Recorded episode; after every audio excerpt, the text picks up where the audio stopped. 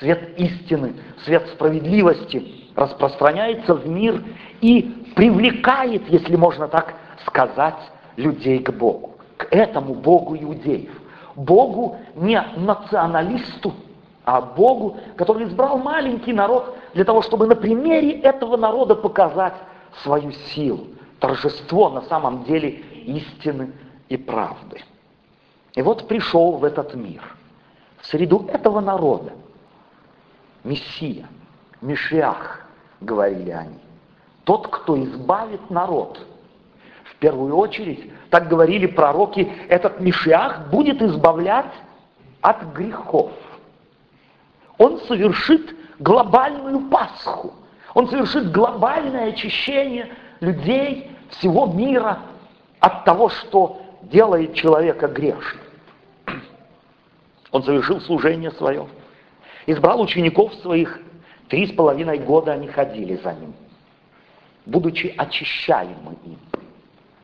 Очищены ли были они до конца? Смогут ли они понять все то, что Иисус Христос с ними сделал и еще намеревается сделать? Это те вопросы, которые наполняли душу и сердце Иисуса Христа. Это то, что Он хотел, чтобы запечатлелось в их сердце. И потому Иисус Христос как бы забирает их, этот особый начаток, если хотите, эту особую группу людей, бывших посвященными в, в то, во что не были посвящены другие. Не потому, что они лучше были. Нет.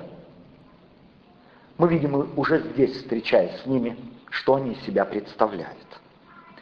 И вот Иисус, зная, что они не все поняли, зная, что они хотя и вымели дома свои, оделись сыновито и чисто, они, тем не менее, не чисты в сердце. Зная все это, Иисус Христос желает преподнести им урок. И вы знаете, из всех глав Нового Завета мне это нравится больше всех. Она нравится мне тем, что в ней проявляется невероятная мудрость, помноженная на любовь Иисуса. Именно в этой главе до конца на самом деле можно прикоснуться к той любви, которую Иисус Христос лелеял к своим ученикам. И таким образом каждому человеку. Иисус собрал их на Пасху.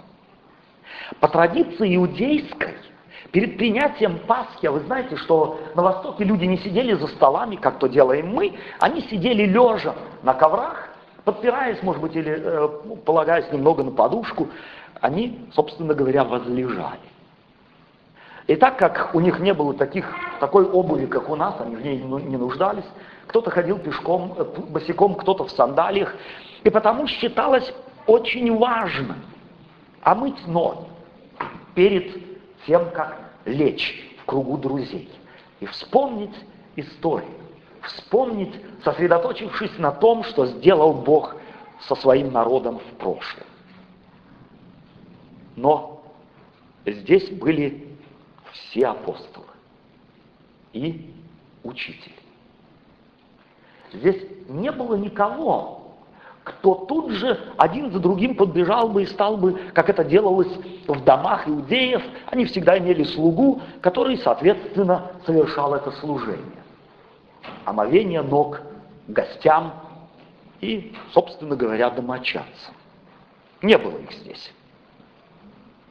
И представьте себе, сидят Петр, Иоанн, Иаков и все, кто там находился, толпятся у дверей, готовые зайти и возлечь, но знают, что прежде нужно умыть ноги. И озираются, и оглядываются, где же слуга. А его нет. Просчитался Иисус, приглашая их на Пасху. Забыл все, о всем помнил, о э, пресном хлебе не забыл, о вине не забыл, о испеченном агнце тоже не забыл. Забыл о слуге?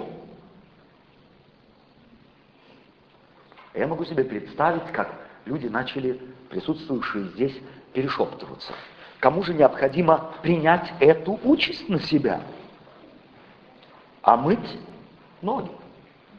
Если только учителю обмыть ноги, то здесь они, наверное, дрались бы. Они говорили, нет, моя очередь. Учителю помыть ноги это была честь. Но чтобы помыть в кругу друг другу ноги, то они думали так. Петр, наверное, думал, я старше всех. Это не моя обязанность. А Иоанн, самый младший, наверное, думал, а я младше всех, я это еще никогда не делал, я не знаю, как это делается. И таким образом каждый как-то отлынивал от э, этой обязанности. И в этот момент, в этот момент нерешительности, в этот момент, когда, казалось бы, необходимо сказать Иисусу властное слово, сказать ему так, Петр, ты старший, ну-ка подай хороший пример и покажи, что ты всем готов служить, возьми и умойся ноги. Я думаю, что Петр не стал бы возражать. Иисус мог бы с таким же, э, с, э, такой же, с таким же авторитетом обратиться к Иоанну, и тот тоже посчитал бы за честь. Когда авторитеты нас к чему-то приглашают и к чему-то призывают, то мы очень часто говорим, ой, спасибо, и за доверенную честь, и делаем. Но представьте себе, мы попали в Царство Небесное, где нет полицейских, где нет тех, которые диктуют, где все базируется исключительно на моем добром сердце, на том, на чем, э, как сформулировал апостол э, Павел, это в одном из своих посланиях, в почтительности друг друга предупреждайте. То есть один хочет всем умыть ноги, а Петр говорит, нет, это я сделаю, другой говорит, да нет, я слишком э, я это сделаю. Такого здесь не наблюдалось, очевидно. И Иисус Христос берет, снимает с себя верхнюю одежду, как это делали рабы, остается в исподнем платье, опоясывается, наливает в умывальницу воды, и все думают, сейчас он подойдет к, может быть, Фоме, и скажет ему, ну-ка, Фома, начни с меня. В это время Иисус Христос подходит к самому последнему и начинает мыть ноги. И наступает тишина. Все начинают думать, и все начинают размышлять. Иисус преподнес им урок, о котором чуть выше, сказав, сформулирует его – он один за другим подходит, моет ноги, омывает их, улыбается, ничего не говоря, теплоту его рук чувствуют ученики. И, очевидно, к одному из последних подходит он к Петру. А Петр, наблюдая все это действо, думает про себя. Мне он не умоет. Как это все могут позволить, чтобы учитель умыл им ноги? Какие они все скверные, какие недальновидные, какие близорукие, как они могут позволить? Почему они не говорят, нет, мне ни в коем случае? И так он в себе, очевидно, настраивал себя, как только Иисус Христос подошел к нему, он дает волю своим чувствам. Он уже сформулировал и фразу и говорит, не умоешь ног моих вовек. Тебе ли, учитель, умыть мне ноги? Я тебе да, но ты мне ни в коем случае. Таким образом, он хотел подчеркнуть величие учителя, хотел подчеркнуть и ту честь, которую он готов был учителю оказать. И с другой стороны, может быть вторым планом и то бесчестие, которое позволившие Иисусу омыть себе ноги, оказали Иисусу. А Иисус говорит Петру, если не умою, не имеешь счастья со мной. Что должен был Иис Петр – Иисусом пережить за три с половиной года, чтобы когда Иисус сказал ему, если я тебе ног не умою, то ты не имеешь части со мной, чтобы Петр тут же захотел быть умытым весь. Полностью. целую баню. Господь, я говорю, если от этого зависит моя часть, имею ли я часть с тобою или нет, то тогда проблем нет. Не только ноги, но и начиная с ушей и с волос, помой мне голову. Иисус не занимается здесь головомойкой. Хотя бы мог это сделать. Он знал сердце каждого. Он видел душу каждого. Он знал, кто как мыслит и что, кто на что гораст. И кто с чем пришел. Он знал, что Иуда уже пришел с тридцатью серебряниками в кармане за душу Иисуса. Знал Иисус. Но ему омывает ноги. Он знал, что Петр всех осуждает, но ему омывает ноги. Не занимается головомойкой. Что делаем мы очень часто, заподозрив в недобрых мыслях наших родственников, друзей, знакомых, соседей, коллег, просто встречных? Что мы делаем? Мы апеллируем к образованию, к возрасту, к чести, стыдим. А Иисус? Вы чувствуете, сколько здесь мудрости, сколько здесь любви любви, которую в принципе невозможно описать. Ее либо видит человек, восторгается ей и живет ей, либо он ее не видит, а потому не может восторгаться и не может жить ей и живет чем угодно.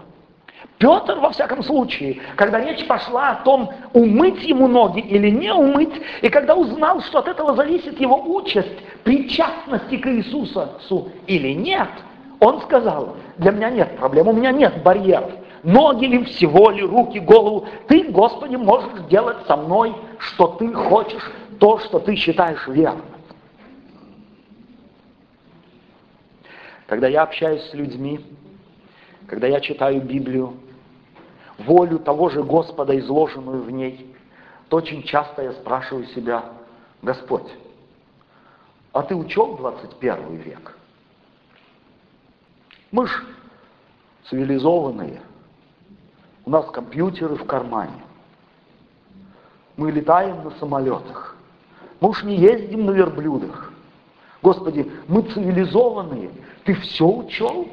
То, что ты Моисею 4000 лет тому назад сказал, оно что, и, и, и пригодно в 21 веке? Чувствуете, что Петр точно так же думал? Господи, ты все учел, предлагая мне умыть мои ноги? Ты все учел? Ты учел, кто я есть, Петр? Насколько я тебя ценю? Учел? Иисус не спорит. Между прочим, у меня есть такой, собственно говоря, второстепенный вопрос, и вместе с тем я его задам вам. Как вы думаете? Интересно заметить, что если мы читаем Евангелие, то мы замечаем, что Иисуса Христа сопровождали женщины. Постоянно сопровождали женщины. А здесь их нет. Почему? Я в тайне предполагаю, знаете почему? Потому что не в пример мужчинам апостолам, они б тут же достали чашку и стали бы всем ноги мыть. Они бы свое хозяйское дело стали бы, как хозяйки, сразу делать. Иисус Христос не пригласил женщин на тот вечер только, чтобы они урок ему не испортили.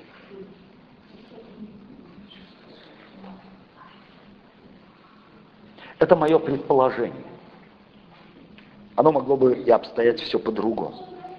Так вот, Иисус Христос омывает ноги, а потом одевается опять, обращается к ученикам и спрашивает, вы поняли, что я вам сделал? Иисус Христос никогда не задавал, или очень редко задавал риторические вопросы. И в данном случае, я думаю, что это не был риторический вопрос. Он фактически хотел заставить их еще раз задуматься. Поняли ли они, что Он им сделал? Он говорит, истинно, истинно говорю вам, раб не больше господин они с удовольствием называли себя учениками Иисуса. Они с удовольствием называли себя рабами Иисуса. Возьмите, прочитайте послание апостола Павла, как он себя, допустим, послание к римлянам, как он себя называет. Раб Господа Иисуса Христа. Они с удовольствием называли себя рабами Господа. Быть рабом кесаря было честью.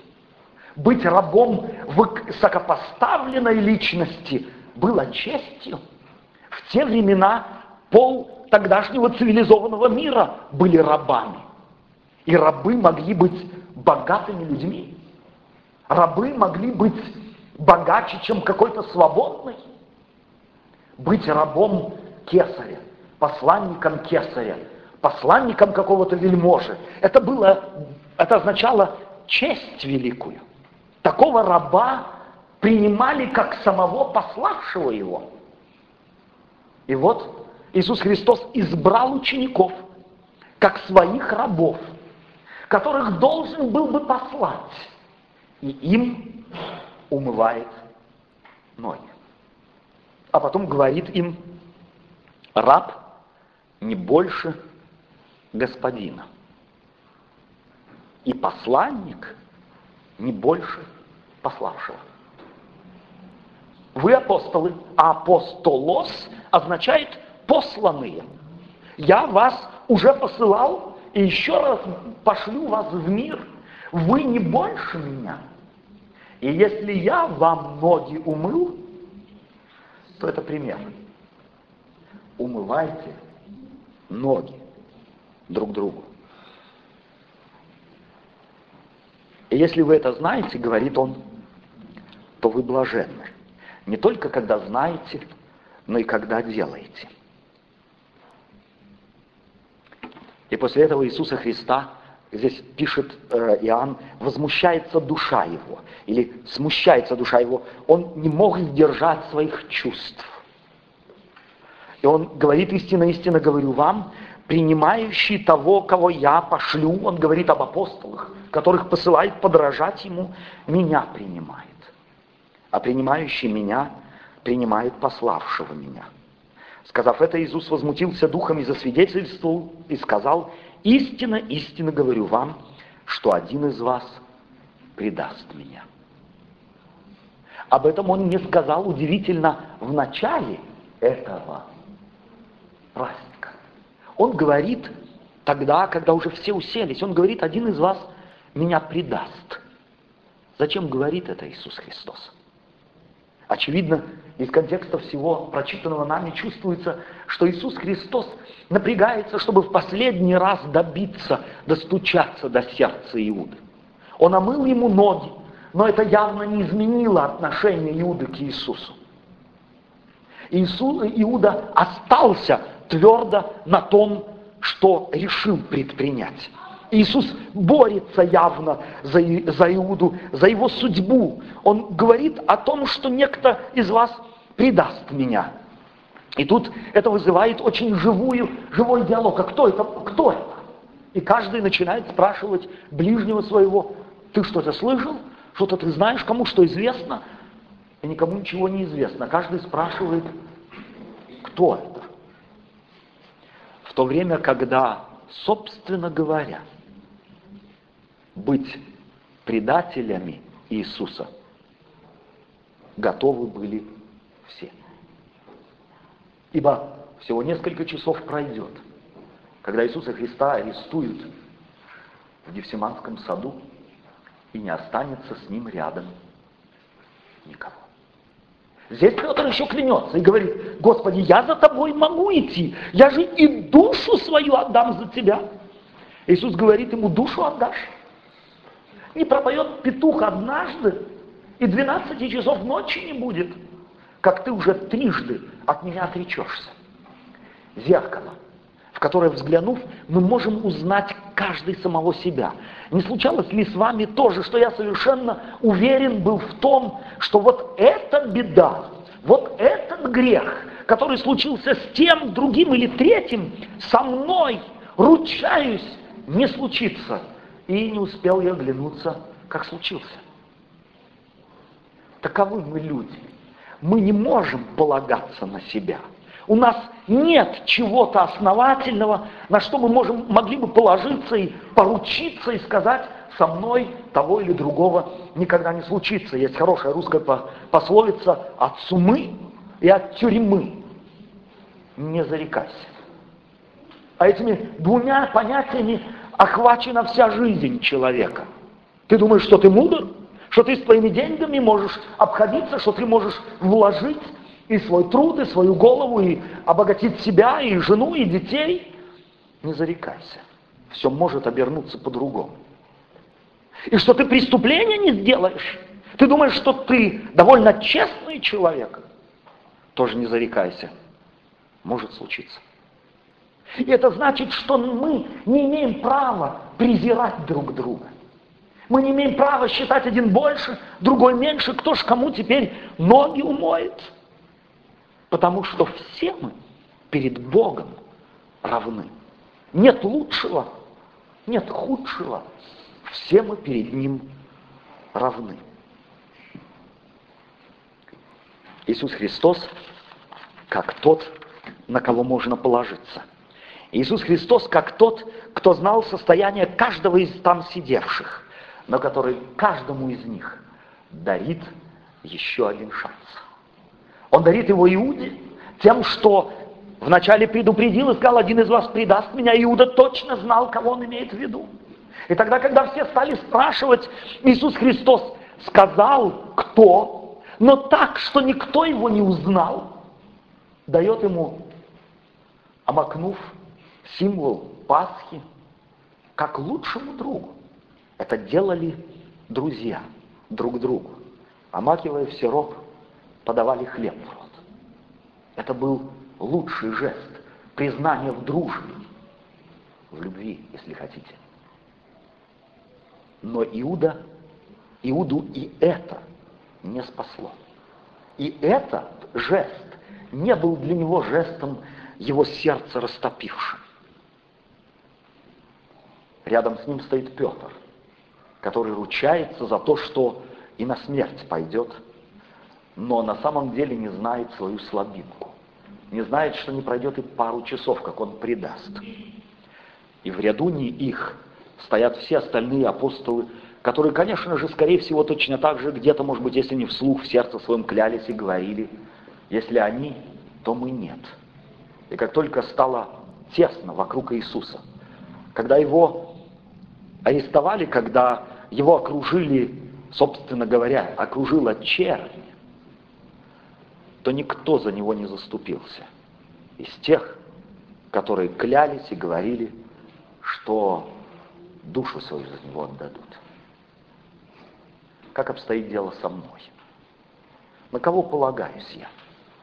Горд ли я моим прошлым и тем, что мне так глубоко не удалось удержаться от того, чтобы не пасть так глубоко, как кто-то, кого я знаю? Не споткнулся я там, на том повороте, на котором споткнулись десятки, может быть, сотни людей. Гарантия ли это того, что я тем не менее не споткнусь. Давайте мы будем строить не на себе. Давайте будем полагаться не на себя, не собой гордиться.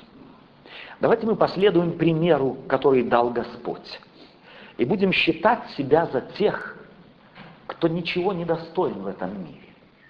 Ибо Иисус Христос сказал, кто из вас хочет быть больше, да будет всем слугою закономерность Божьего Царства, она другая.